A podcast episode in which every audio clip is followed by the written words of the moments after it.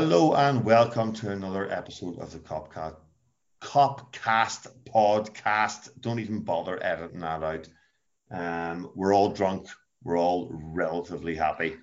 Um, if Decapitation FC hadn't have beaten possibly the worst Spurs side you've ever seen at the weekend, we might be a lot happier. But um, I've got Birol Akkus, I've got Andy Bell, I've got Johnny Henderson. We've won three, three fucking football matches in a row, lads.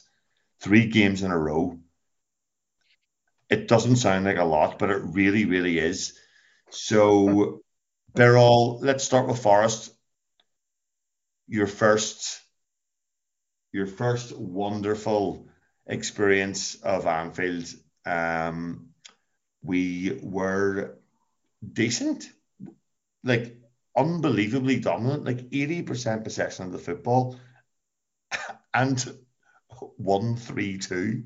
It, like it makes no sense, but that's kind of this team. They don't make any sense.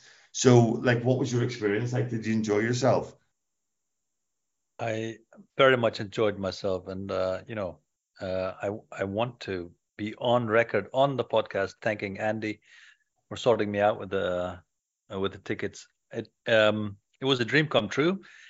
Uh, you know, lots of times I've been on the verge of of of coming, and all sorts of things came in between. Uh, you know, things from from uh, global pandemics to other more mundane stuff, but. Um, it was everything I hoped for, and uh, I, I, knew most of the songs, and even the the, the oldest ones, like uh, uh, "We Hate Nottingham Forest." uh, Earl, you told me that was the first song you ever learned as a Liverpool fan. Yeah, which is quite fitting that your first game was Forest at home. It's it, you know, it it it, it had to be like this. They're shite. They're a shite. yeah. Um, and yeah, uh, and we had the other ones, and uh, we love Liverpool. Uh, and it, it, it was strangely as as if I uh, had been there before, etc., etc. You know, um, and I loved it, and I love the people there. Uh, I love Liverpool, uh, the city. I love the people in in in Liverpool. Uh, everything was, um, you know, everything that I hoped for. So yeah, I have been uh, de-virginized, if you could say that. Um, and He's and, popped his cherry. yeah. And uh, you know, to boot that, uh, we we also won. It was a very crazy game, I had to say. Uh, we had all this possession, and uh, from the Kop, it looked like uh, we were scoring, but you know, um, it it didn't go in. And, and, later on, I saw it was uh, cleared off cleared off the line by Neco Williams. You know, good on him. He, he also scored against us uh, again. Good on him, um, especially so because we won in the end, and uh, all three goals were, you know, our goals were right in front of me. So yeah, I I had a really really good time. I'm delighted to hear, Andy. It was a, a bit of a strange game. We were dominant, like unbelievably dominant with the football, but we we still do this thing where where we're we give up really big chances. Um, and I know probably the is it the is it the second goal, the volley from the edge of the box. It's not a massive chance, but listen, for me, it's a it's a horrible header from Van Dijk. I fucking hate that header. Did you head it out to the edge of the box? Head it out for a throw in, head it back the way it came, or flick it away. But I think the thing that really encouraged me was we're pegged back twice and we go again and we go again and we go again. And that's something we've actually not seen from this team a lot this season. Something's been labelled at us is that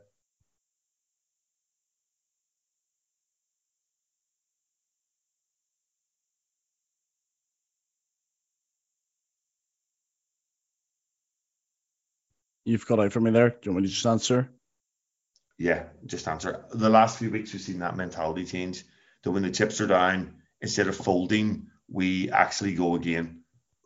Yeah, definitely. So uh, one of the benefits of Birol and his cousin kicking me out of my cop seats this weekend was I actually got like a little bit of a tactical view of the game for once. I was in the upper main, and the like two or three times I've sat in the upper main before. I don't know if it's just coincidence because of the game, but like I've really appreciated Firmino and his play and like watching him sort of from a vantage point and you kind of get the bird's eye view that you see the analysts do on uh, Monday Night Football. And like Cody Gakpo is a player that I've I've really extolled in this podcast. I really think the benefits of him, his intelligence are are so impressive, and you know, we'll certainly come on to talk about him from tonight's game. I hope, but like first half, I thought it was like really drab, really through, really slow, really lethargic. But when Gakpo got it, there was a bit of magic there. Whether it was like a little burst into space to find a bit of space, or whether it was like a turn around the corner, there was something like slightly different to everyone else on the pitch, which I I really enjoyed. It's like it's that level of intelligence that we always spoke about when we talked about Firmino. Completely. Like I think I think that's what he is, and I think there's whether it was the plan when he came in or not, or whether they've just discovered it now. And as I say, like tonight exacerbates that. For the first 60 minutes tonight against West Ham, he was absolutely unbelievable. And I thought the exact same against um, Nottingham Forest at the weekend. He's unlucky not to score from that first chance where he like hooks around the corner and it's cleared off the line. We create one or two chances. I think Jota has a chance, back post with a header, but we're not really doing enough. And you sort of think that could this become one of those games that just like sort of ends 1 1 if they get a chance? We don't do quite enough. But like when the game gets scrappy, who's your man? It's Diogo Jota every day of the week. He gets that scrappy first goal, header across, and he puts it in. And it's no surprise because he's, he's sort of like a patchy player.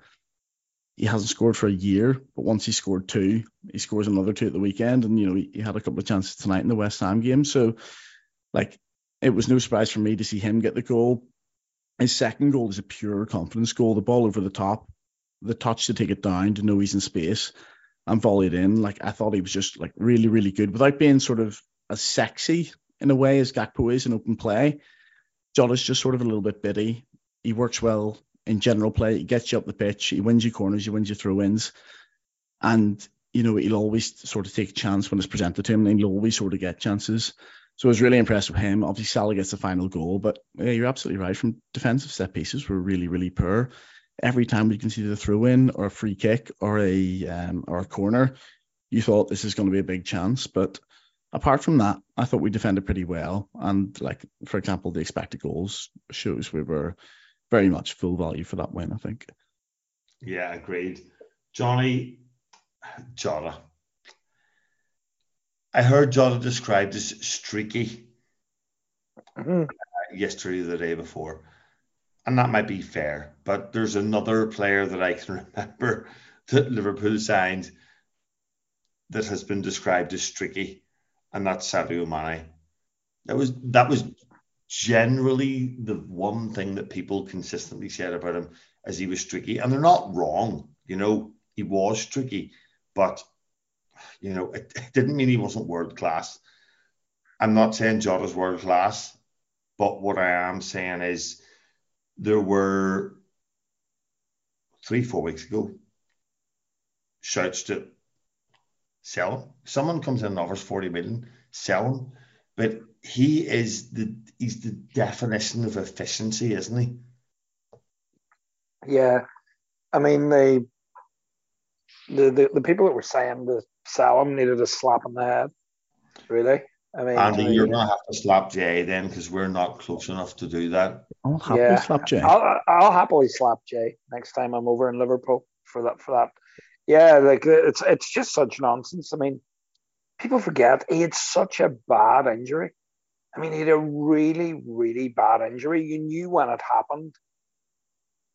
It, it was bad, and he, and he's taken a while, and he's he's one of these players, job like when he's in a rhythm and he's playing a lot, you know, you really and it took him. He, you know, there were some players just there were some players had a knack of coming back from injuries and they just hit the ground running. Jota isn't. you know, you could tell he was rusty and stuff like that. And, and Johnny, that is one of the things that one of the things that Klopp talks about a lot is rhythm. And yeah, it might yeah. take a manager like Klopp to persist with him like the first half an hour against Leeds, where it's like one of the all-time worst Liverpool player performances ever. And then he was brutal. He was absolutely brutal. I know, yeah. but his industry, he wins the ball, he runs 30 yards, he makes a goal, and then all of a sudden we have our Diogo Jota back. Yeah. Like he's the thing with Jota is I, he's always a threat. I, I think he's always a threat. He's always pressing. He's always a pest. He's narky. He, he gets in people's faces. He's physical. He competes for everything. And when he's on it, he's always a goal threat. I mean, we've seen it in the game. Obviously, the finish is, you know, it's a brave poacher's header, the first goal against Forest. The second one is, of course, it's terrible defending. They give him far too much time. But it's a hell of a goal. You know, he, he takes it on his chest, he steadies it on his on his thigh, and he smacks it in. And you've seen him tonight at West Ham too, where he he's right in there. He is one where he sort of shins it over the bar, and he's another one with a header, but he's he's always right there. And last season, I think people have short memories when we in the business end last season, probably from late January through to like April, when we were just staying in competitions. There were so many games where he just done the business. I remember the cup tie. I think it was away at Forest, wasn't it? And he, you know, he popped up. He was he, he was playing through the middle a bit, and he, he he popped up with big, big goals. He's Johnny, just, seeing that period you're reliable. talking about, yeah, like January to March or April, for yeah. me, he was our best player last year. Yeah, he was fabulous. He's he's just I what I love about Jota is his mentality. He's a killer in front of goal. He really is. He's so efficient. He's a killer. He and he's he's got a he's he's got a temperament about him as well. Jota, he doesn't get overly phased. He doesn't get too emotional in a game. He just he, he just does his business. He's very efficient. And I think if we're going to get our way back to being successful and back, you know, challenging for titles, Champions League, playing regularly in the Champions League, we're going to need Jota because he can come in, he can do a job. We've seen him coming off the bench, winning games. Yeah, um, it's great. I'm, I'm delighted for him. I'm delighted for him that he got his two goals.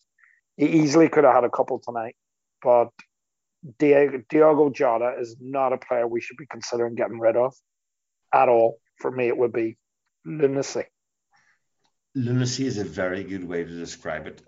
Birol, um, I know we've we could probably pick a load, dozens of flaws out of the last two games. Three two at home to Forest, the team with literally statistically the worst away record in the league. Um, West Ham, they're shite, but they've been on a little bit of a run. We ride our luck a little bit but we we get over the line, and people can say, "Oh, yeah, lucky to lucky to do this and lucky to do that," but you forget that. For me, those two results and performances are the staple of why this team has been successful. We are pegged back twice against Forest. We go behind against West Ham, who are let's not forget, riding the crest of a wave right now after making it to European semi final and smashing Bournemouth four away from home. But those are the games and those are the performances. The one the one goal wins against the mediocre shit that we haven't been doing all season. And this to me now feels like the proper Liverpool as opposed to banging six against Leeds or or whatever it might be. Yeah, I, I, I can totally agree with that. It's um um uh, you know historically winning at at uh, West Ham isn't a mean feat. You know, this season it has been. Uh, I don't know if if there's um, um, you know if if you could say that um, they have been overperforming last year or they have been underperforming this year, but uh, it doesn't matter. Um, lately they have been better than uh, you know than uh, this season they have been generally. But again, I would say it, you know winning there is no mean feat in general. I would say. So uh, if you then go behind and and we weren't playing badly and, and did they just you know get a shot in.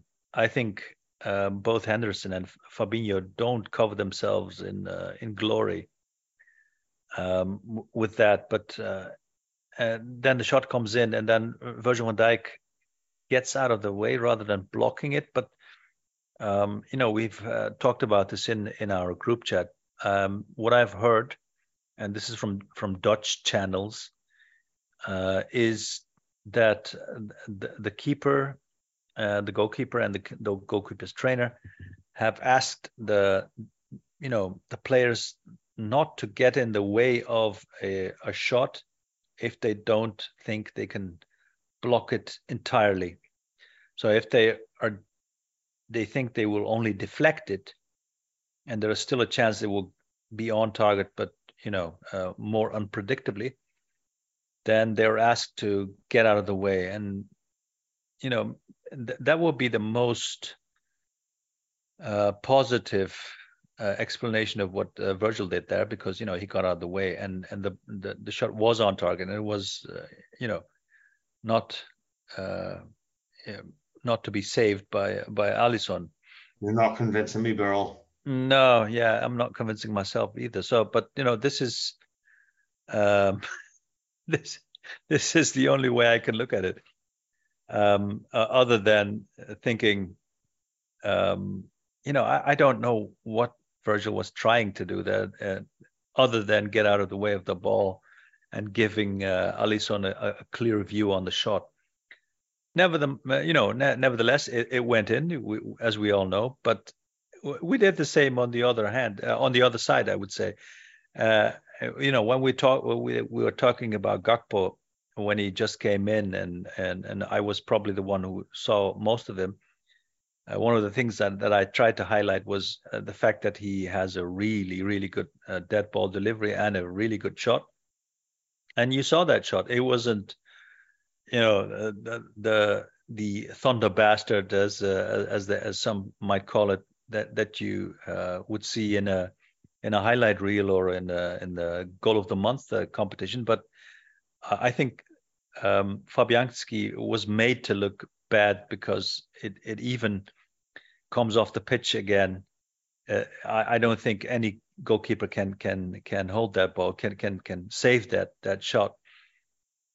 Um, and getting back, uh, uh, get, getting you know the equalizer that that soon probably is is a very good thing.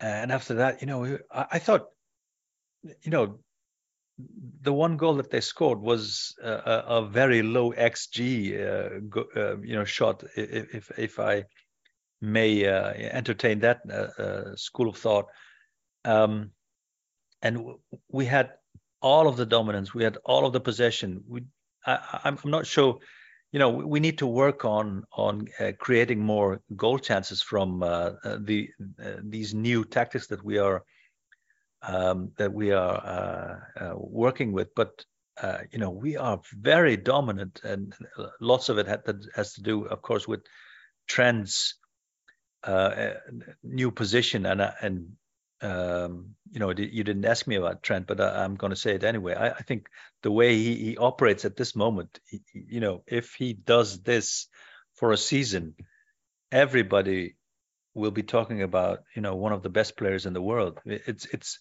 incredible how dominant he is and how dominant he makes us. And if we uh, can get more chances out of this, and I, I'm sure we will, I'm really sure we will, then yeah, this is this is the the way to go forward, I would say, and, and probably better to grind it out than to um, score four or five or six or whatever. Yeah, it's been a staple of this side. Um, Andy, I'm going to let you have a go at Gakpo. Um, the goal is like it's literally out of nothing. He takes it, turns, and it's one of those. No one people say no backlift, you don't really expect the shot, and I think that's probably what catches Fabianski out. He doesn't really expect the shot because his body shape doesn't it doesn't resemble anything like a normal footballer or an average human being would shape when they're about to try and kick the ball into the net from 20 something yards out. He's adding goals. That back post tap in looks to be like that's what I want to see from him. But there are things there that he can't do that Bobby did. But I think what we saw tonight are things that he can do that Bobby can't do. Um, he gets us back into the game out of absolutely nothing, and that is the catalyst because I think from the equalizer we are a different side, and similar to Arsenal. I know people will point to the Xhaka Trent thing, but we scored like 60 seconds after that. Mhm. It's kind of a toss up as to what actually is the catalyst here. But from we get that goal back against Arsenal, we're completely different side to the end of the first half and right into the second half. Gakpo's unique ability to score something from nothing for me is the platform for us to build and his his link up play, his intelligence, when to release the ball, shields it really well. It's all very, very Bobby stuff. But then he makes a run the first half on the left hand side of the touchline where he beats two, just glides past them. And he gives me like this is very hyperbolic. Okay. Very, very hyperbolic. But the way he moves, how tall and lean he is, and how skillful he is, it gives me kind of early Bordeaux Zidane sort of vibes. Yeah, I I know what you're saying. I think he's a phenomenal signing. Johnny Henderson is disgusted by that comparison, by the way. I can tell you for those who, uh, well, nobody's watching this in the video. But but, But- you you've you've never seen early Bordeaux Zidane, Andy. Come on. No, you're absolutely right. I haven't, I haven't seen, I haven't seen late France or Real Madrid Zidane. Birol just to completely expose me on this podcast, but um, on Gakpo, man, I love him. Like I absolutely love him. First sort of six or seven games, I understand he came in. We were trying him on the left, and like, what's the interesting thing is, Dave, like we've said about Nunez, the fact that we seem to have brought him in without knowing how to play him.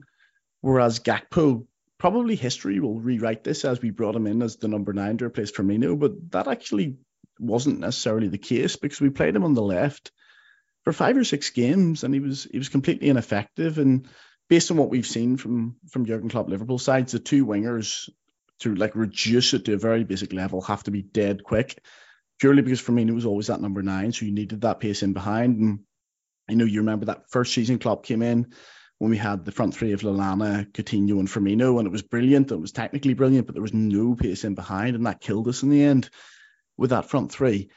So you expect if you've got sort of a, a slightly sort of striker, you've got you got two really quick uh, wingers in behind, but like some of Gakpo's intelligence, man, it's ridiculous. It's uh, he's almost the first player since Suarez who has made me laugh. It's me- it's almost methodical, isn't it? he's made me laugh with some of the things he did, like that little flick over the head tonight. It's it, it didn't like particularly amount to anything, but it just was. It just got us that little bit of space. It got us out of danger, and the more he does that, the more sort of chances we'll create, and the goals we'll score. Um, I don't want to make it like a Gakpo versus Nunez thing, but for me, watching that, the way I want to see Liverpool play, if I think it's how I want to see Liverpool play, like Gakpo's a million miles ahead of Nunez in that uh, in that central role, and we can talk about the left the left hand side role as a separate conversation. But uh, honestly, like some of the stuff, the weight of pass, the um, the shot for the goal Birol is absolutely right. I screamed in the pub, "Don't shoot!" because we had like two or three options on the right coming through, and we could have quite easily created a situation where we, we had an overload in the box with it with a player playing on the right, but he knows he's got that in his locker, and Birol's told us before from having watched him in the Netherlands that he has that shot in his locker, and you know we see it tonight. And at the time, I think it's just a scuffed shot that's found its way into the corner, but it's not. He's caught that perfectly. He's caught the movement on it perfectly. And it just shows how good a player he is. The commentator mentioned tonight six or seven league goals he's got now, which is which is pretty outrageous for a player who's come in so early in such a like supposedly poor team. Like he's he's just been so good. I'm so glad we've signed him. When you look back to January, there's an absolutely fair argument to saying that we should have signed a midfielder ahead of him. We should have spent 40 million getting a midfielder in. Would that have got us top four this season? I'm not entirely sure, but we know that Jurgen and the club don't really operate in those kind of ways. And I think the level of quality we've got in with Gakpo and his intelligence is just kind of unique in a way. And even if we have had to throw away Champions League football for a season, which I don't believe we've been thinking as a club, but even if we have had to do it, I think it might be worth it because going forward and challenging for league titles, this guy's the man you want as number nine. He's absolutely a European Cup and Premier League winner in the making. Um, and if we want to get back to that stage, we can absolutely have him as a number nine. He's so so good. Yeah, Johnny, I'm kind of, I'm very much on board with what Andy's saying. Um, I know you scoffed at my Zidane comparisons, but what I was trying to trying to get at was that he's a very tall, very athletic, very lean footballer that you don't mm. necessarily associate with having that close control, that ability to shield the ball from three players around you and just do something really classy and really sensible at the same time. So yeah. that that's where from. And I don't want to get into the the the, the Nunez Gakpo argument, but I'll do it anyway for shits and giggles. conversation with you on here where where are you with where are you with this? Is I think it's very very pertinent that we've seen that same front three ruled out probably f- at least three games in a row, maybe four, mm. maybe five games in a row.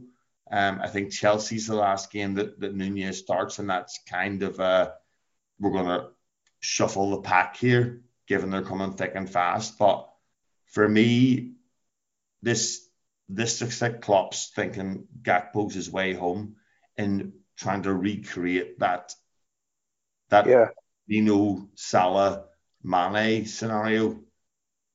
Yeah.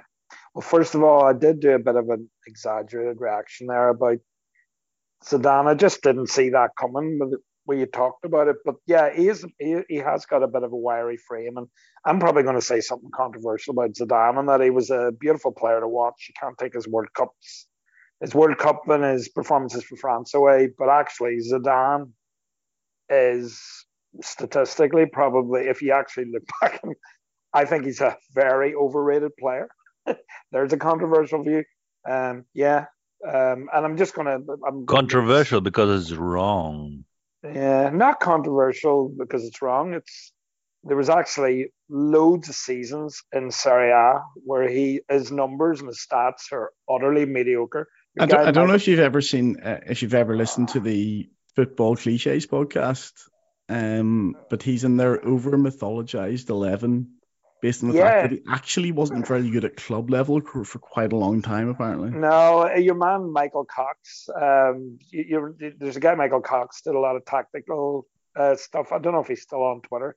He actually did a brilliant piece about him. Uh, like there were literally seasons at Juventus, full Serie A seasons, where he scored like three goals. Like, and he was playing as an attacking midfielder. So he is he's a player of moments. Uh, like his big flying kick for Real Madrid and his headers in World Cup finals. But actually, if you look at his career and stats, but anyway, moving swiftly on, just seeing that you mentioned Zizou. Um, you're, who was you're, it? Who, you're appalled that I mentioned Gakpo in the same sentence as Zidane, but then ex- you go on to tell me how fucking shit Zidane was. No, no, no. I wasn't I didn't do it for that reaction. I just didn't expect the Zidane comparison. That was I just went, whoa, Zidane, where did that come from? But I'm just putting it out there that Zizou wasn't all he's cracked up to be. But anyway, um, fine player to watch. So I love my Zizou to watch. But anyway, um, yeah, no, no, listen, what you're saying, absolutely agree with everything you're saying, and that, yeah, there, there's a reason Klopp has stuck with this three. I think he's found a bit of chemistry. He likes the way they play. I wasn't really. I mean, I enjoyed watching Gakpo. He looked really good in the World Cup. Um, but obviously, it wasn't a player that I was thinking, God, he's an essential signing for Liverpool. Um, over recent weeks, he's really he's he's impressed me massively. Um, he's just brought things to the team already that I didn't think a player so young would have in him. Uh, is is intelligent. I think that's the one thing Andy keeps talking about in the in the WhatsApp, isn't it? Is his game intelligence, his knowledge of when to drop. Um, he's doing a lot of Bobby Firmino like things in the way he's providing that overloads in midfield. He drops deep. His timing of a pass is occupying the space, his movement. He's he he really is. Uh, he he has all the makings of a top top drawer footballer. I, and I thought tonight, I mean that for me tonight, I thought was his best performance in the red shirt. You know, you might argue the United game because you know he scores he scores fucking two wonderful goals in that game. His And we're- goal is, I would go as far as to say it's one of the my favourite Liverpool goals. Yeah, one of one of the most aesthetically pleasing Liverpool goals because of the way Salah makes a mug out of Martinez and then slides it, and it's just so deft against De Gea, isn't it? But actually, I think as an all-round performance in what was a tough game, um, I thought I just thought he was excellent tonight. I, I thought he, the way he linked the play, he, he makes everything gel. I totally agree with Andy in that there isn't a debate at the moment. I I like Nunez. I think Nunez can have a big. Uh, I think he can have a big future and a big impact at Liverpool. But you look at the way we're set up currently, and it everything looks better when Gakpo plays. Everything looks better It in makes, that position. it makes more sense, doesn't it? Of course it does. Of course it does. And it does raise the question about Nunez as in, you know, where does he fit? Because, you know, Gakpo's making that position his own. you know, that performance tonight, there's not a hope, there's no chance that Klopp is going to take him out of there. And then you And look at the left and you've Jota, you've Yeah, Diaz. exactly. Where does Darwin sit within the Nunez, uh, Diaz, Jota hierarchy? D- D- I mean, Diaz has had two cameos, but he's really impressed me. He looks really sharp. Obviously, we're being really careful with him. We're only giving him like 10, 15 minutes, but he looks razor sharp. He's he's getting away from people. He doesn't look to have lost any of his trickery or pace or confidence. Um, Jota's obviously just off the back of a, a real goal scoring run with, you know, the performance at, you know, at, at Leeds and, and against. So yeah, I think for Darwin, it's um, I, I think there's six league games left. I think Darwin's firmly in cameo mode for the rest of the season. It's going to be cameos for him, and that's and as long as we're winning games, he can't really really argue with that. But uh, yeah, Gakpo's been a real a real revelation in the last couple of games, and um, I'd go as far as to say, you know, he's the guy now you want to build this attack around as a, as a fulcrum. I mean, don't get me wrong. Obviously, we've got Mo there. Mo is still a bit wide for my liking. I still would like him picking up the ball closer to goal. Um, he just doesn't appear to be the same goal threat. But we've we've we've I don't know if it's been planned or if we've stumbled onto something.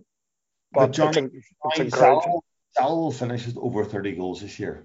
I know, I know, I, I know. That sounds churlish, doesn't it? But In a team that isn't functioning, Yeah, I, I, I get all that. I, I do get that. He's a wonderful player and he's always going to be a, a goal threat. I just think he- he just feels like he's still too wide. I, I just think I would rather he was getting on the ball closer to goal. And I know Yeah. we're having to compromise things where we're playing Trent now. The shape's changed and and maybe that width down the right hand side, you know, there is more space to occupy down there now because Trent isn't there. He's coming in field, but yeah, he, I just never thought I, I never felt Salah looked like scoring tonight. It's really unusual to say that about Mo. I know what you mean, and I, I feel I feel like uh, a Mason Mount will solve that conundrum. The right hand side of that midfield three. That's that's the thing that I'm looking at. But we'll move on. Um, all massive concerns from all around the fan base when Konate is not available and not playing. And then not well, maybe not from you, but from the majority, 95%. I'm like, I fucking love Joel Matip. I don't know why. I used to hate him. Johnny, Johnny will tell you the one word I used to describe Joel Matip with was passive.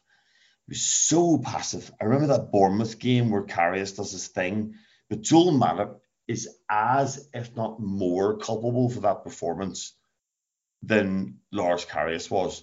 Dave, this is just just to come in and mat up there. This is one of the places where I would say I've got a Liverpool signing completely wrong because I absolutely hated him when he first came in, and because he wasn't Dejan Lovren, everyone thought he was the Messiah, and he absolutely wasn't. Right now, I'd actually have him in my all-time Liverpool starting eleven over Carragher and Hyypiä. That's how good he's been last few years. Um, yeah, he he something happened within him that he just became more aggressive and more front foot, and he is a he's a class. He's as Hansen esque as any Liverpool centre half has been since Alan Hansen played.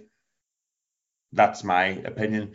But all we're, we're concerned tonight. He's absolutely fucking superb, and we're all even more concerned because of the new Trent position and we can only do that with Trent if we have Ibou Konate. But Matip comes in and then he's brilliant. He's a class act, goes to his little wonders. And then it's a fucking bullet header to win the game as well. And we know he has that in his locker too. So, you know, I don't want to do the thing, oh, someone's had a good game. So we don't need to sign another right sided centre half. Yes, we probably do. But I think it's a very timely reminder that this player is still good enough to play for the majority of the top 20 sides in the world.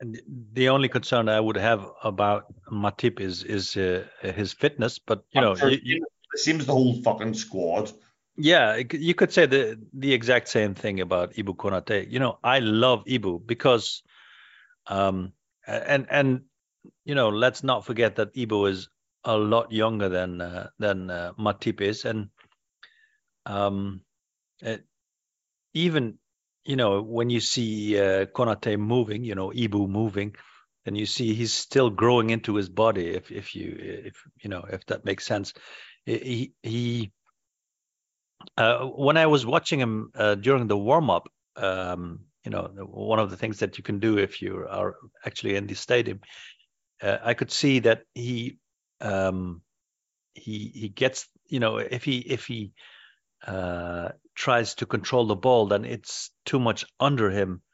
If that makes sense, he, he should take the ball slightly more in front of him. Ibou Konate, I'm talking about here but you know, never mind that because I, I think uh, there, there's still uh, some development to to be uh, uh, to be achieved with him, and, and you know, I, I I'm I'm very sure that Ibou Konate will will be, and uh, if he isn't already, uh, a world class defender.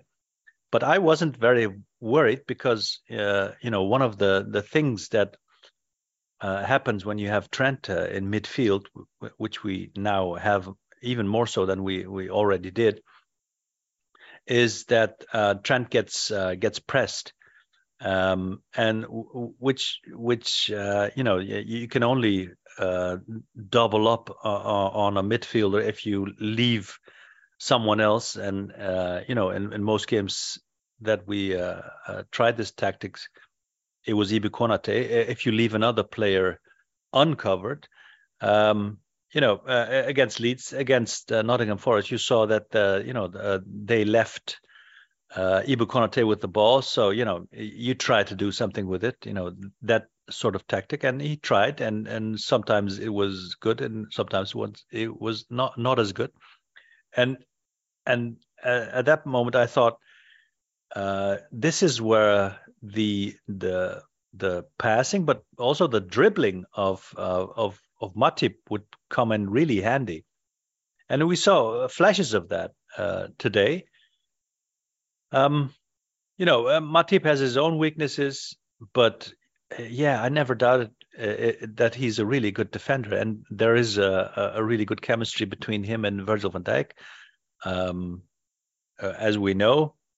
Uh, so yeah, I I, I, I wasn't worrying a lot about him, uh, you know, except for if there are balls played behind him, he isn't as quick and he isn't as quick to turn. But with the ball, he's probably even better than than Ibou Konate, and uh, Ibou Konate will get better in time. But at this moment in time, I, you know, yeah, let's go with Joel. Uh, as long as we can, uh, you know, we got him for free. So if he leaves for free, what's the problem? Let's let's have him as long as we can. I would say. Earl, you know my concern with Matip in in this formation. It was first of all that like Trent coming into midfield in possession if we've got three at the back now, can we afford one of our centre halves to do the mazy run because that leaves two? Um, and the second thing was like if Trent goes so far forward, the way Konate did in the Champions League final, where he basically played as a right back at times against Vinicius and did amazingly, by the way. But that's it because very Andy, it was very um, early last season. Matip Werner completely, but we, we trust that right sided centre back like Konate to go out. And if Trent gets caught up the pitch, we trust Konate to effectively be a right back against Vinicius for his pace. Do we think that, well, cer- certainly for me, Gomez can't be that player, but do we think Matip, even if we're, we're playing him Gomez sort of once every, player. He was that player, but he's not anymore. Is Matip, if he plays once every two weeks, can we get him back to that level to be that player? We can where he can have that pace and that intelligence to play that Konate role where when he needs to go out to right back, which traditionally centre halves don't like to do, can he do it? That's my question. Uh, you know, intelligence will never be the question with Joel Matip, I would say, and uh, and it wasn't the question with uh, with Gomez as well. I, I, you know, I I think um, with Gomez at at this point in time, I, I would say. Uh, the injuries have caught up with them, um, uh, mixing it up with the confidence issue as well. Uh, I don't know what game it was, but you know, it, when the two of them were our um, center defensive pairing, and we oh, it was Wolverhampton, wasn't it? it? And it was the most atrocious um, uh, showing that I've seen for a long time uh, from those two in, in, the, in, the, first 15 minutes or so. So yeah, that it was actually another game not that long ago I don't think it was Wolves where and Gomez started. God, Are you sure it wasn't Wolves? It, it was Wolves. Was it not Wolves away this season where we got? I, I thought so. Yeah. Battered? Yeah. They scored two goals in the, in the, in the first um, 15 or 20 minutes from maybe maybe really thinking, nothing. Maybe I'm thinking away to Chelsea when it was Konate and Matip and it was an absolute horror show for the first half an hour. Yeah, and and we still drew, but you know, drawing against Chelsea is actually not a very good. Uh, yeah, well, uh, you know, the context of this season. Um, but yeah, uh, uh on Matip, I, I would, I think I would retain him, and I would, I would, um, I would. Uh, I, I think Joe Gomez could still be a, the player that that he he was a couple of seasons ago, but not at Liverpool because he he, he won't get a run of games. He uh, he would always feel that you know another player will will surplace him if if if he doesn't replace him. Uh, if he doesn't, um, you know, play uh, as he's supposed to. So yeah, I, I really love and you know the player, the person, and I, I would say probably better that he goes in somewhere else and we get in someone else who who can be the the, the stand-in for for both Virgil and uh, and uh, uh, Konate. If you have Joel Matip there, you know, no worries, man. I, you know, I, I loved how he scored that goal. You know, Benrahma thought by blocking him just once that would be enough for the for, for that corner, and he went in and just headed it in. And you know, after missing a sitter as well, like he should. Yeah, one of those brilliant headers where I didn't even realize it was a goal until it was rolling out of the net because it was met so perfectly. It fucking it was it came off his head like it was shot out of a cannon, and it was rolling out of the net. Did, did that hit the stanchion the back and come out? I don't know. Absolutely amazing. Um, he couldn't believe how how how free he was, and you know it was it was a training exercise goal. Yeah, it's one of those nice goals from a player that I think just seems really sound, and Virgil thinks he's class. So, well, what else do you need in your life if, if Virgil thinks you're class? I think I'd probably just hang the boots up there and then. Andy, um, let's look to the weekend then. Um, Spurs, like Spurs at home or away, you expect to win, but it's always a bit dodgy. Johnny, you and I were at the like fuck that was absolute chaos. Alderweireld own goal in the last minute. yeah, uh, was something. Yeah, we were we were sitting beside each other. I think it took me 15 minutes to find you after that goal went in. It was absolutely absurd. And those that was the moment where we thought things like that don't happen unless you're going to win the league. Uh, yeah, and turns turn, turns out when you're up against a billion pound sports washing operation, those things can happen, and you still don't win the league. Sadly, yes. with 102 um, alleged financial infractions, but we'll not get into that now. I, th- I think it's 115, isn't it? Oh, is it? Sorry, sorry. Yeah. By the way, Arsenal fans, welcome to fucking our world. But anyway, um,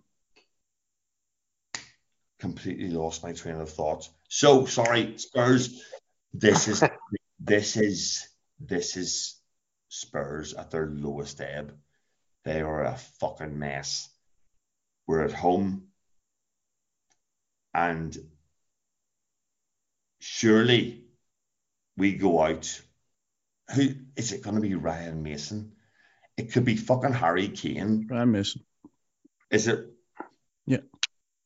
Okay, fine probably Harry Kane telling who to pick. Who knows? But, but Dave, our our home form is excellent. Is excellent, despite this season. Like, no, it's not title winning, but it's it's top three.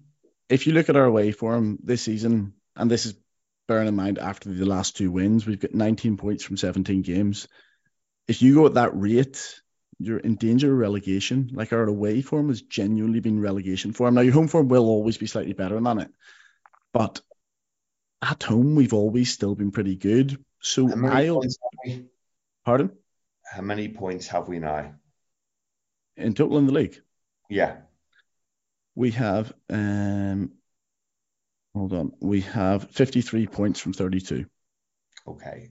And 19 of those points are away from home? 19 away, 34 at home. If we win our game in hand at home, we'll go second in the home league table. Yeah. So if you're replicating your away form, like we have generally done for the last four or five years with your home form, mm-hmm. we're sitting on 68, 69, 70 points. Yeah. Yeah, absolutely. Probably top four. So yes, home, as you say, and this Spurs side, like uh, that Dave, was. I was, just, I, I was just going to come in and I've, I've just yeah, Andy's buying on there. I was just going to say very quickly, 15 home games so far this season. 10 wins, four draws, one loss, which was that freak game against Leeds. 39 4, 13 against. So we're averaging, we're scoring three for every goal we concede at home. Yeah. Um, plus 26 goal difference. Yeah. Different animal at home. Totally. If, if Castle Spurs game, Andy, was the closest yeah. I've seen to us playing Arsenal in 2013 when we just obliterated them in 20 minutes. And I thought I would never see the like of that again, but I saw that. To me, that wasn't so much down to how good Newcastle were, which for me against Arsenal, it was very much down to how good Liverpool were then. This was a Spurs team that are absolutely on their fucking knees. They are, and there's always this worry about the new manager bounce or the new manager bounces Leeds had for a little while. But like for me, certainly if we're gonna win, if we're gonna get into the top four, which I think we all agree now, even if six wins, would that get us top four? There's a question about that, but we certainly need at least six wins to get in the top four. We've said that from the Arsenal game, we needed nine wins. Now we've been to Leeds and we've been to West Ham, which are teams towards the bottom of the table, but they're not away games that we've been winning this season. They're two really, really good away wins. And from the weekend to now, to tonight's game, I've been sort of thinking if we get past West Ham, we've three home games in a row. And I'm not banking on us winning all three home games because like we certainly know with Liverpool this season we just can't do that. But Spurs at home, Brentford home, Fulham at home. There's three good teams, but Liverpool and Anfield going for the Champions League. It's three games that you should be winning. So we have we've won the last three. The next three are at home against nobody above us, really, apart from Spurs. If we can win that and win those games, all of a sudden we're on six wins from six. And then it starts becoming the momentum we've had in the COVID season where we were absolutely dreadful between January and, uh, and March. We lost six home games in a row, 1 0, pretty much. What I, will, what I will say to you, Andy, is I think during that period of three games, it takes Newcastle to lose a game. It does. If, if they do, if they lose one, I feel like more will follow. I think I think you're relying on a Newcastle collapse, and we, we're not sure whether that will happen. But, in terms we, of winning, it, if you ask me, if you ask me after after, can, but we can influence a Newcastle collapse if we if we even appear to be on on a run. If and here's the thing: with, with six with six or seven games to go in the COVID season, we were all saying there's no chance. There's absolutely no chance. We actually end up qualifying with a game to, to spare in that season. We, fin- we finished third, but we finished four points out of fifth. The thing you forget about top four teams, because we've been used to in a title challenge with City year after year after year, where after February, you pretty much have to win every single game. We forget that's actually not what top four races are about. Top four teams are a little bit shit. We're a little bit shit. Newcastle are a little bit shit. Man United are a little bit shit. They'll drop points where you don't expect them to. And like you look at Newcastle fixtures, they're still to go to Everton. Do you back, do you, you know, type of game I'd expect Everton to maybe get something from with the Goodison crowd at this time of the year. They've still to play Arsenal. They've still to play like a couple of tough games. I think they've still maybe to go to Wolves and stuff. Like those types of games, the pressure that they haven't had on before. As long as we put the pressure on them and make them work for it, if they get enough points, fair enough. But I do get the feeling that maybe if we get um, six wins from these next six, that we will do it. We've three home games now. As I say, if we can win them, and there's no guarantee that we will, or based on this season that we might, but if we win them, that's six from six. And then all of a sudden, you have to go to Leicester and Southampton, which are the two bottom teams in the league. Maybe not now, but certainly they were like a week or two ago. And you've got Villa at home, and you can actually talk about a run being put together. And I think like the spirit of the team, the way you see them playing against like Leeds and tonight, like fighting for every ball, you just didn't really see that earlier in the season. We put five or six wins together, you do see that. You start seeing them fighting for each other.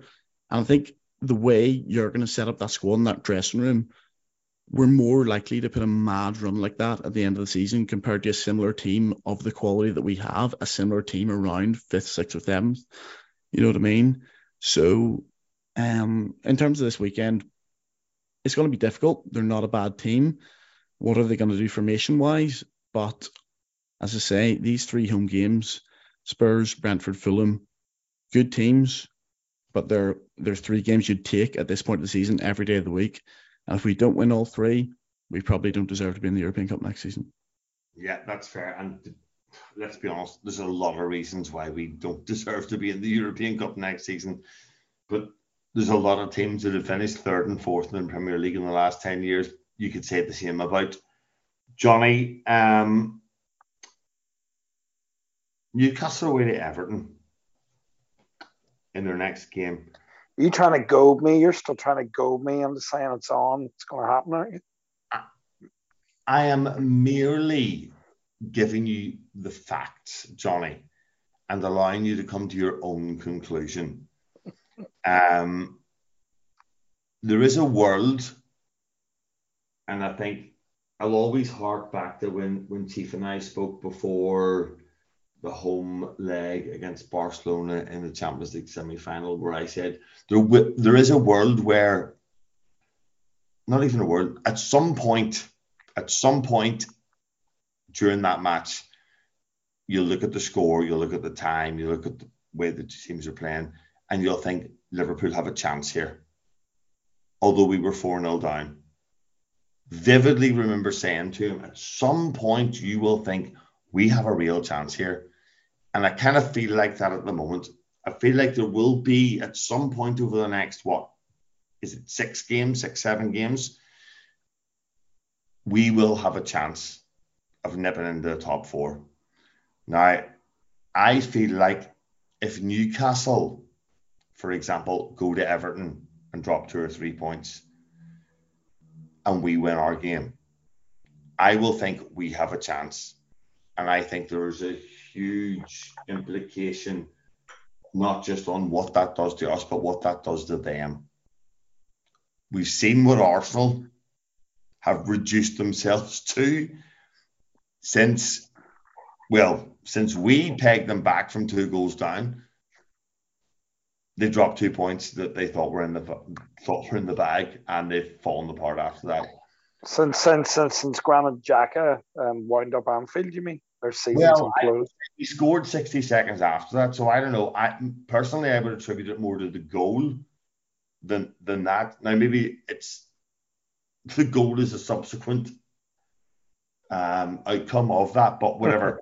the point I'm making is is that something very very insignificant in the grand scheme of things happened to them, and it has contributed to this huge collapse because the other team kept on fucking winning.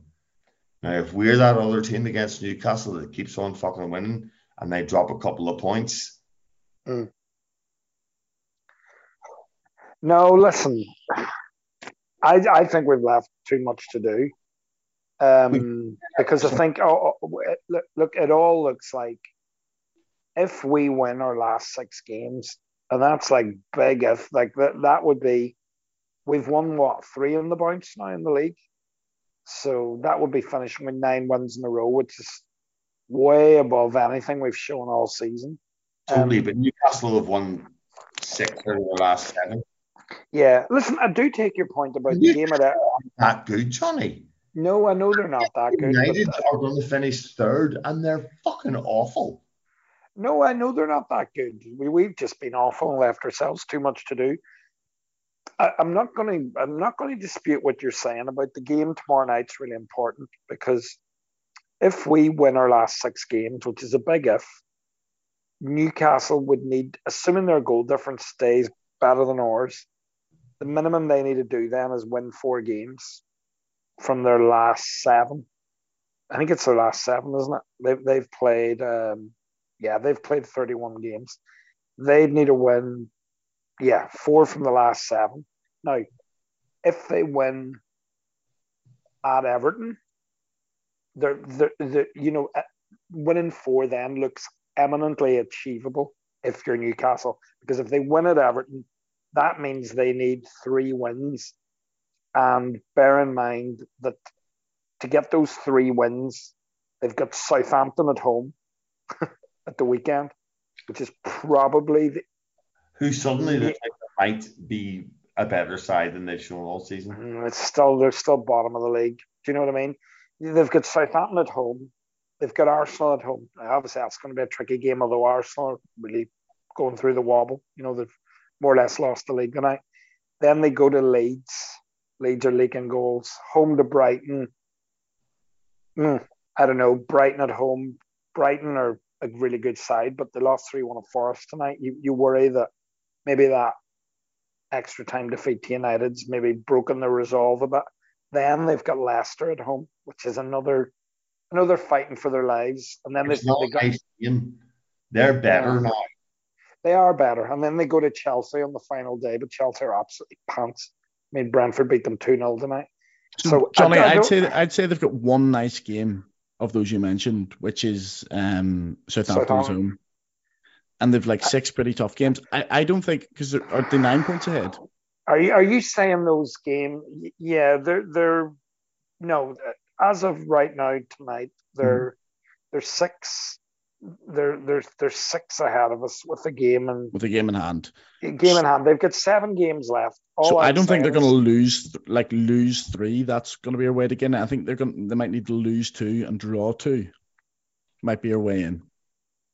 Yeah, yeah, that might that would be a way. And uh, They lose assuming one. we win all of our games, you know, I think if they lose one, if they lose against Everton, they start to panic and wobble a wee bit. I think they By the way, points against Everton. By the way, By the way, we're only we're only six points behind United now. We've got two games in hand. Um, we're six points behind them. that would be. Um, lot. and now that is a lot, but United have United's fixtures. You look at United's fixtures; they've got two sort of gimmies at home because they've got Wolves and Fulham at home. They're sort of on the beach. They're safe. They look like very. I mean, they've Fulham at home on the final day. They've got Bournemouth away and Chelsea at home. Their their last five games are actually Wolves, Bournemouth away, Chelsea at home, Fulham at home. They look really, really good for them. Um, I think if United are going to wobble, it's going to be the next three games.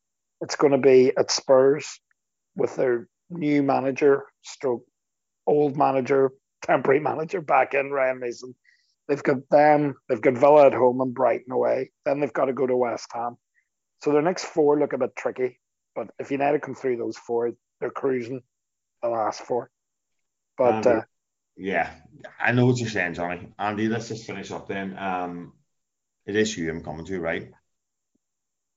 Uh, yeah, I think so. Yeah, I'm not sure. Uh, yeah. I think you're just ignoring Birol at this point. I think Birol might be next actually. We, we can do a round. We can do a carousel. Carousel. there are, as much as we talk about the likelihood of this is a nice game, that's a tricky game. At this stage of the season, really fucking strange things happen to football teams. There are the most random and bizarre results that show up. And it's kind of for me just the order that they show up in matters. Leicester hadn't won a fucking game in forever how long? And then they beat my bed at the weekend. Class. Cheers. Fucking who is that gobshite who used to manage fucking Villa and Norwich? Dean Smith. Dean Smith just rocks up and turns them into like what looked like a really decent, coherent football side. These random things can happen. So, yeah, I feel like we might be the random thing that happens in the next five or six games because we've looked like doing nothing from the first 10 minutes away to Fulham from the start of this Premier League season. I think um, coming from last season, you know, and and and, and last season we we we we were a whisker, a hair away from a quadruple. Uh, you could, you know, it's it's it's it's really feasible to say that. Um, we didn't, but again, it's it's it's the journey and not uh, you know uh, one goal uh, sometimes in it.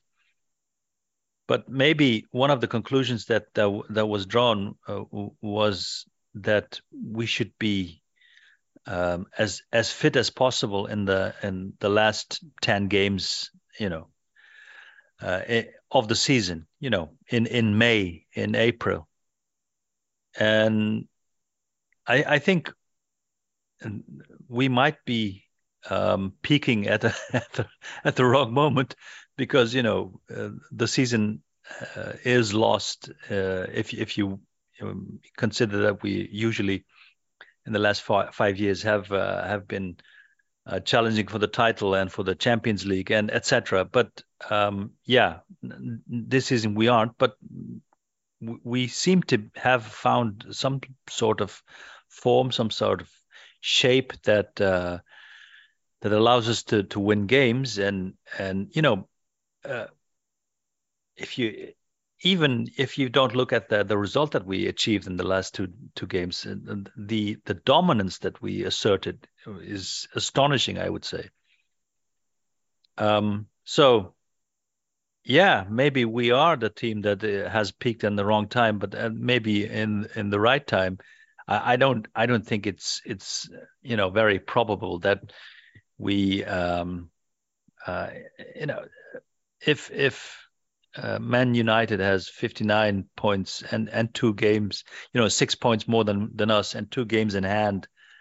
Uh, yeah, I don't I don't think we we we will um, surpass them or you know um, pass them.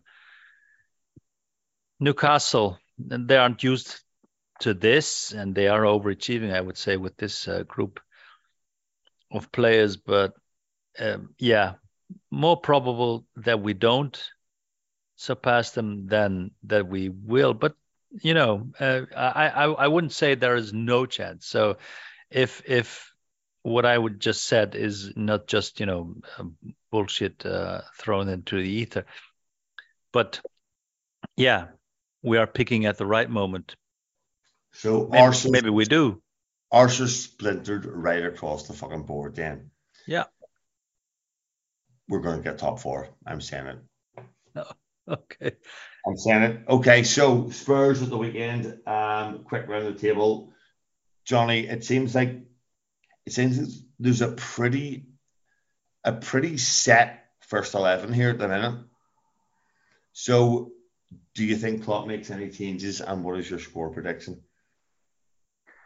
Oh, um, I'm just thinking of all the games, and because we go again next week, don't we? Midweek Saturday, it's two busy weeks. So does everybody else, though. Um, I think he took Jota off after 58 minutes tonight, didn't he? He only played an hour. I, I can't see any changes. I really can't. The the only change I could maybe see is Thiago in T- Thiago in for the captain. Okay.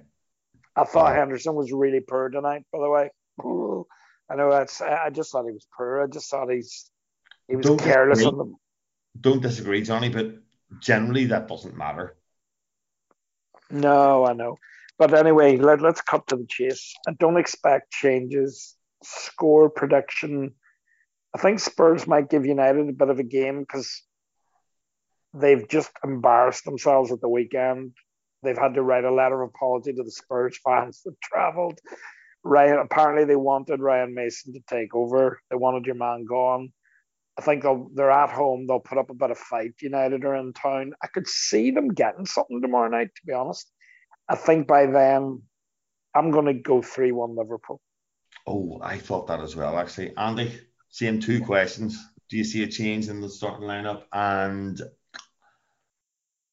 score prediction? What's the rap with Konaté? Is he back? It seemed like a knock where he may have been in contention, but he So we all agree that if Konaté's back, we're, we're playing him. But if he's not, we're playing Matip, probably. probably, yeah. I think. Um, I would do. I'd, I'd I'd actually keep Matip after tonight's performance. I thought him and Van Dijk were really dominant. But anyway, that's just me. I think there's an option for that. Um, I think there's also that there is also uh, a Hunming Sun conversation to be had around whether you play Matip or Konaté if Konaté is available. the only other change I'd make, I'd do Diaz for Jota at this point.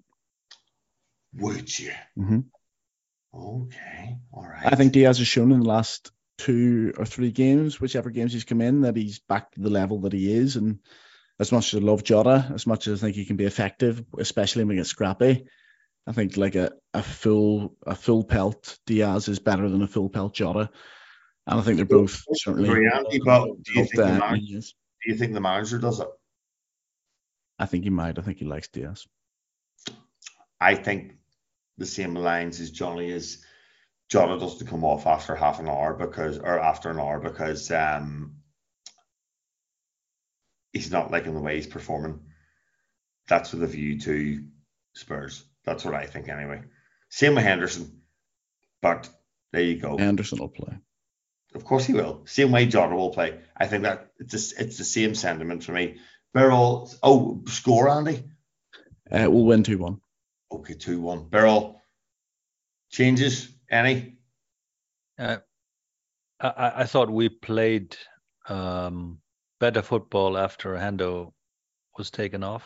He he was really poor tonight. I thought. How many But, pints did Jay the weekend, Andy? Uh, I actually I didn't think he was poor, but I thought he was all right tonight. How many pints did Birol have with Jay at the weekend? Uh, five or six. well, there you are. There, it's, Yeah. it's the influence is. I think within the first ten seconds, Jay had mentioned him as well. We'll have to Uh, yeah, Yeah, yeah. yeah. But you know, um, uh, I also um, asked him if no, no. I, I I told Andy that uh, we know that uh, uh, that that Jay didn't like uh, Hendo ten years ago, uh, or you know, at any any other time that he was, you know, one of our best players, and he admitted this was true. So I consider myself. Um, um, someone who uh, thinks uh, of Hendo, and I'm talking about uh, John, uh, not Johnny Henderson, but uh, uh, Jordan Henderson, uh, our um, our captain, as an acquired taste, but a, a taste that, that I have acquired, and I think he's a really important player. But uh, I would think that it is time to, you know, try a, a different player in his position at this moment of time, because. Um, but if Klopp does it, yeah, and, and uh, I think his loyalty will will get the best of him. But I, I thought we'd play better football with with uh, with Thiago, and uh, I would agree with uh, with Andy that that maybe the time has come to to put in Lucho Diaz as uh, all, although I have to to say as well, you know, if Jota plays, I wouldn't have any concerns about that or any, you know, uh, it, he he he is a player who always delivers in one way or another. Dave, I'm just going to do 20 quick seconds just to wind Jay up here uh, on Henderson tonight because the Oh, two of them have said that he If was. you want to take, if you want to take forty seconds, I'm okay with that. But I mean, yeah, exactly. I'm, I'm the one editing this at the end of the day. So um, I, I actually thought Henderson was relatively good tonight off the ball. I understand when he gets the ball, he doesn't do an awful lot with it. He can be a little bit conservative. But the way Trent's playing right now, you no longer have that triangle on the right hand side. You don't have Trent, Salah, Henderson out there. So Henderson actually bombing out that right hand side, even if he's just given an option and not even taking the ball, I think that's important just to drag them out of position. And there were a couple of times Gakpo got the ball tonight, and Henderson absolutely pelted it down that right hand side to occupy the position that Trent would usually take. And although it's not the the hardest thing to do in the world, I thought it was really important for us tactically tonight. Can I can I can I just say something? I would just something on his performance tonight. We played away from home tonight in a Premier League game at West Ham. Obviously, do you know how many tackles Henderson had in the hour he was on the pitch? None. None. Didn't Okay. put in one tackle. Now I'm just going to hmm. say that to me is just that's a bit bizarre in the Premier League from a midfielder who's supposedly in all action and he's in there for his physicality and his running. So I don't, I don't want to get drawn into this too much, Johnny. But what I think what Andy's saying is, it's fair, it's accurate, it's what it's what like actually happened. What I also saw actually happen was Henderson at times literally playing right-sided centre half. Um, just Mm. just filling just filling his space, just filling his space, and Yeah. Uh, did you know what, Dave? Like, I, I see when you say about Mason Mount. I mean, I get that entirely. I just think, look, So, do you know what, Johnny? Actually, that's a, that's a really good. It's a really good example. I would say there's every chance we sign Mason Mount, and Klopp asks Mason Mount to do what Jordan Henderson does, and he does it absolutely expertly in the eyes of the manager. He's doing exactly what I've asked him to do, and there is I- a huge element of our fan base, same as Chelsea's fan base, that are giving Mason Mount pelters Uh, do you know what I just think though, Dave? Like that might be true, but there were just a lot of occasions tonight where I just think Henderson doesn't have the power running and energy. Man, maybe it's a collective thing in midfield anymore, and that's okay. You get that with age. That's not there, that's but, not but, fair criticism. But there were so many situations tonight where he had space in front of him and just technically his touch is is just seeing that pass and executing the pass, getting the ball out of his feet. It's just it's not at the level it should be for the team we want to be. I just it, Johnny, he just frustrated, he frustrated the life out of me tonight watching him. I, I, I, can get on board with that as well. I will come back to the analogy that I always use. It's the Manchester United, Alex Ferguson, European Cup semi final. And who does he pick in his midfield? He picks fucking Darren Fletcher and Park Ji Sung. And oh, that's wow. who he picks because that's who he knows. I know you're not the best footballers in the world. I know you're not even the best footballers in this squad. But if I tell you to do something, I know you're gonna you're gonna break your neck to do it. And you'll do it exactly the way I want you to do it. And for me, you might have your criticisms with Jordan Henderson. You might have an understanding of where his shortcomings are, but the manager picks him week in, week out for that very reason. So, on that note, lads, thanks for joining us. Until next time, up the finishing in the top four, Jordan fucking Henderson, tactical masterclass Reds.